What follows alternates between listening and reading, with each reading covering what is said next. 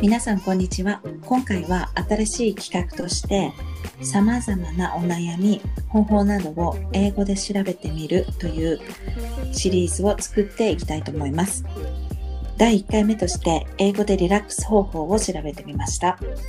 まずランキングの結果を言い、その後に私たちのコメントとまとめをしたので聞いてみてください。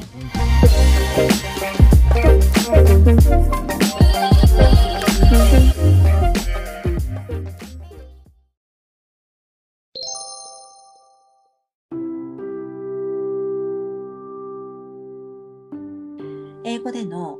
検索結果は、ゆっくりと深い深呼吸、お湯に浸かる、優しい音楽を聴く、瞑想、書き出してみる、イメージをするでした。英語での検査結果はこんな感じになったんだけれども、やっぱりさ、イギリスって呼吸系とか瞑想系とかは多いよね。うん、多いね。ヘッドスペースとかカームっていうスマホのアプリとかも結構人気あると思うし。そうだね。うん、今回のコロナ禍でもマインドフル系とかそういうアプリはすごく使われた印象があって、うんうんうん、エヌエイチエス スタッフにも無料に提供されてたりとかもしてたよね。うん、あ、そうだったんだ。うん。え、じゃあユージしかもそれもらえたの？うん、普通はなんか会員制でお金を払わないといけなくなるんだけど、それを無料でアクセスできたりとかしてたから。うん、あ、でもそれすごくありがたいね。うん。それだけさ、瞑想の効果って期待できるんだね。ね、気軽に習慣的にできるからね。そうだよね。うん。で、ちなみに調べてみたところ、イギリスのアップルストアアプリの健康フィットネス部門で瞑想系アプリじゅうい以内に数個入ってるのよ。で、それに対して日本はね、じゅうなないにやっと瞑想、睡眠系のアップが入ってきてたから、やっぱそういうところで違い見えるんだなって思ったね。なるほどね。うん、まだ日本人の人にとって瞑想って一般化されてないイメージはあるよね。うん、あるある。イギリスの人たちってさ、瞑想って何かとやる手段として多くない？うん、多いかもね。習慣化まではいかなくてもいろいろな取り組みで、例えば瞑想を学校で取り入れたりだとか、うん、あとは瞑想の仕方を エヌエイチエス のホームページで書いてあったりだとか、うんうん、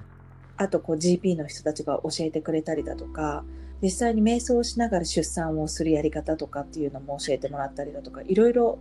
出てるよね。うん、うん、常に結構言われてるよね。うんうん、言われてる。マインドフルネスって。うんうん、そうだね。うん、面白いなと思ったのがね、ここでさ、イメージをするっていうことも出てきてるのが面白いなと思って。はい。で、これイギリスのこの検査結果を見て、イギリスの方が物に頼るっていうわけじゃなくて、自分でできることが多いような気がしてて、こうお金がかからないなって、簡単にできるなっていうふうに思った。うん。で、ちなみにね、日本語での検査結果っていうと、副交感神経が優位になる腹式呼吸、辛い時や忙しい時は意識的に笑顔を作る、お昼休憩なので仮眠を取り入れる、観葉植物をじっと見る、簡単なマッサージを行う、就寝前の飲酒、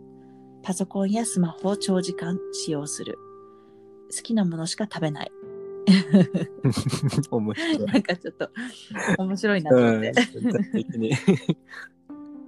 こういう結果出たんだけど、もう真逆というか面白いよね。なんかやっぱりなんか日本的だなっていう感じもする。そうだね。なんか違いが出てるのは、まあでもいちいはやっぱり呼吸系なんだね。そうだったね。でもにばんからさ、意識的に笑顔を作るっていうのが、うん、ああ、やっぱすごい日本人は頑張り屋さんだなというか、うん、このさ、侍魂じゃないけれども、気とかで無理やりさ、こう頑張るっていう方法がいかにも日本人的らしいし、言葉的にもさ、よくさ、気で乗り越えるとかさ、病は気からとかっていう言葉があるじゃない、日本って。あるよね。だから昔からさ、そういった気持ちっていう、気っていうものを大事にしている文化なんだよね。うーん、ね、うん。あと日本はやっぱり仮眠を取る人も多いかもね。多いよね。うん。電車とかでよく見かけるもんね。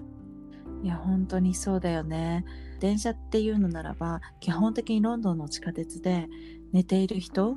見かけないけれども、日本では結構当たり前の光景だもんね。そうだよね。疲れから来てるのかいろいろあるかもしれないけども、ここら辺からだんだん日本人のこう忙しさだったりだとか長時間労働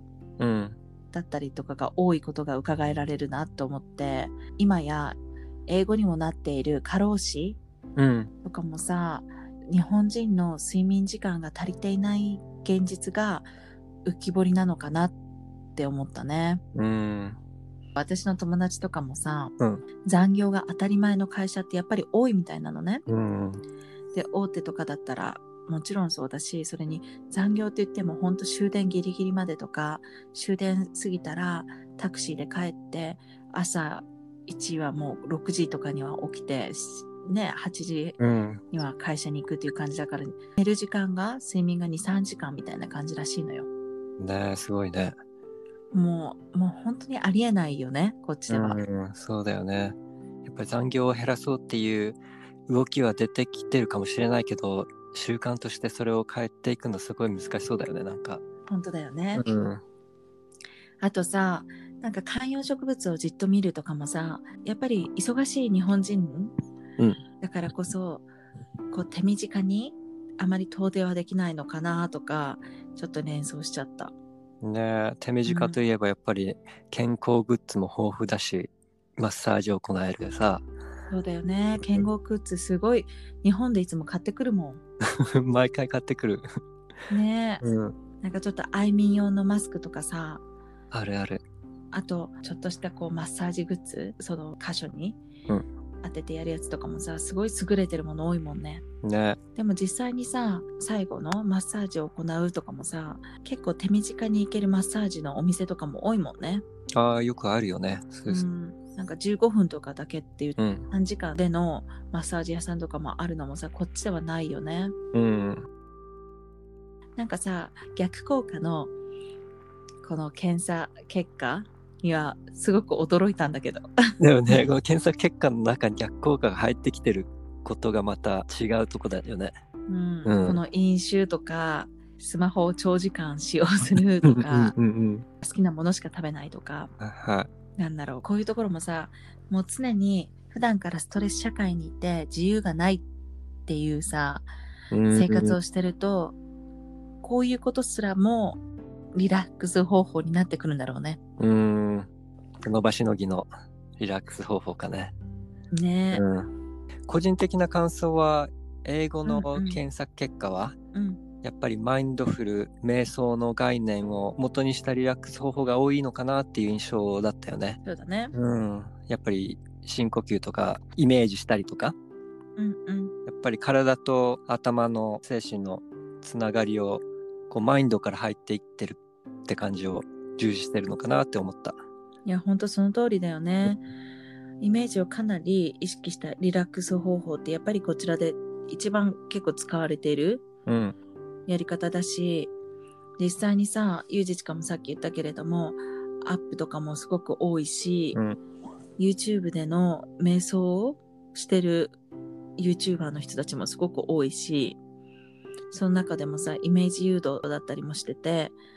自分を大切にするセルフケアとかがとても多い印象だよね。うん、確かに言えてるね。でね、だからね、なんか感じたのは、イギリスのこの検査結果だと、自分自身で実際に習慣化しないと逆にダメだなと思っていて、うん、習慣化できるんだったら、長期的にはイギリスのこのリラックス方法というのがいいのかなっていうふうに思ったのと、誰もみんなにできることなのかなっていうふうに思った。うんうん、で逆に日本語の結果で出てきたのは実用的なすぐできそうな方法、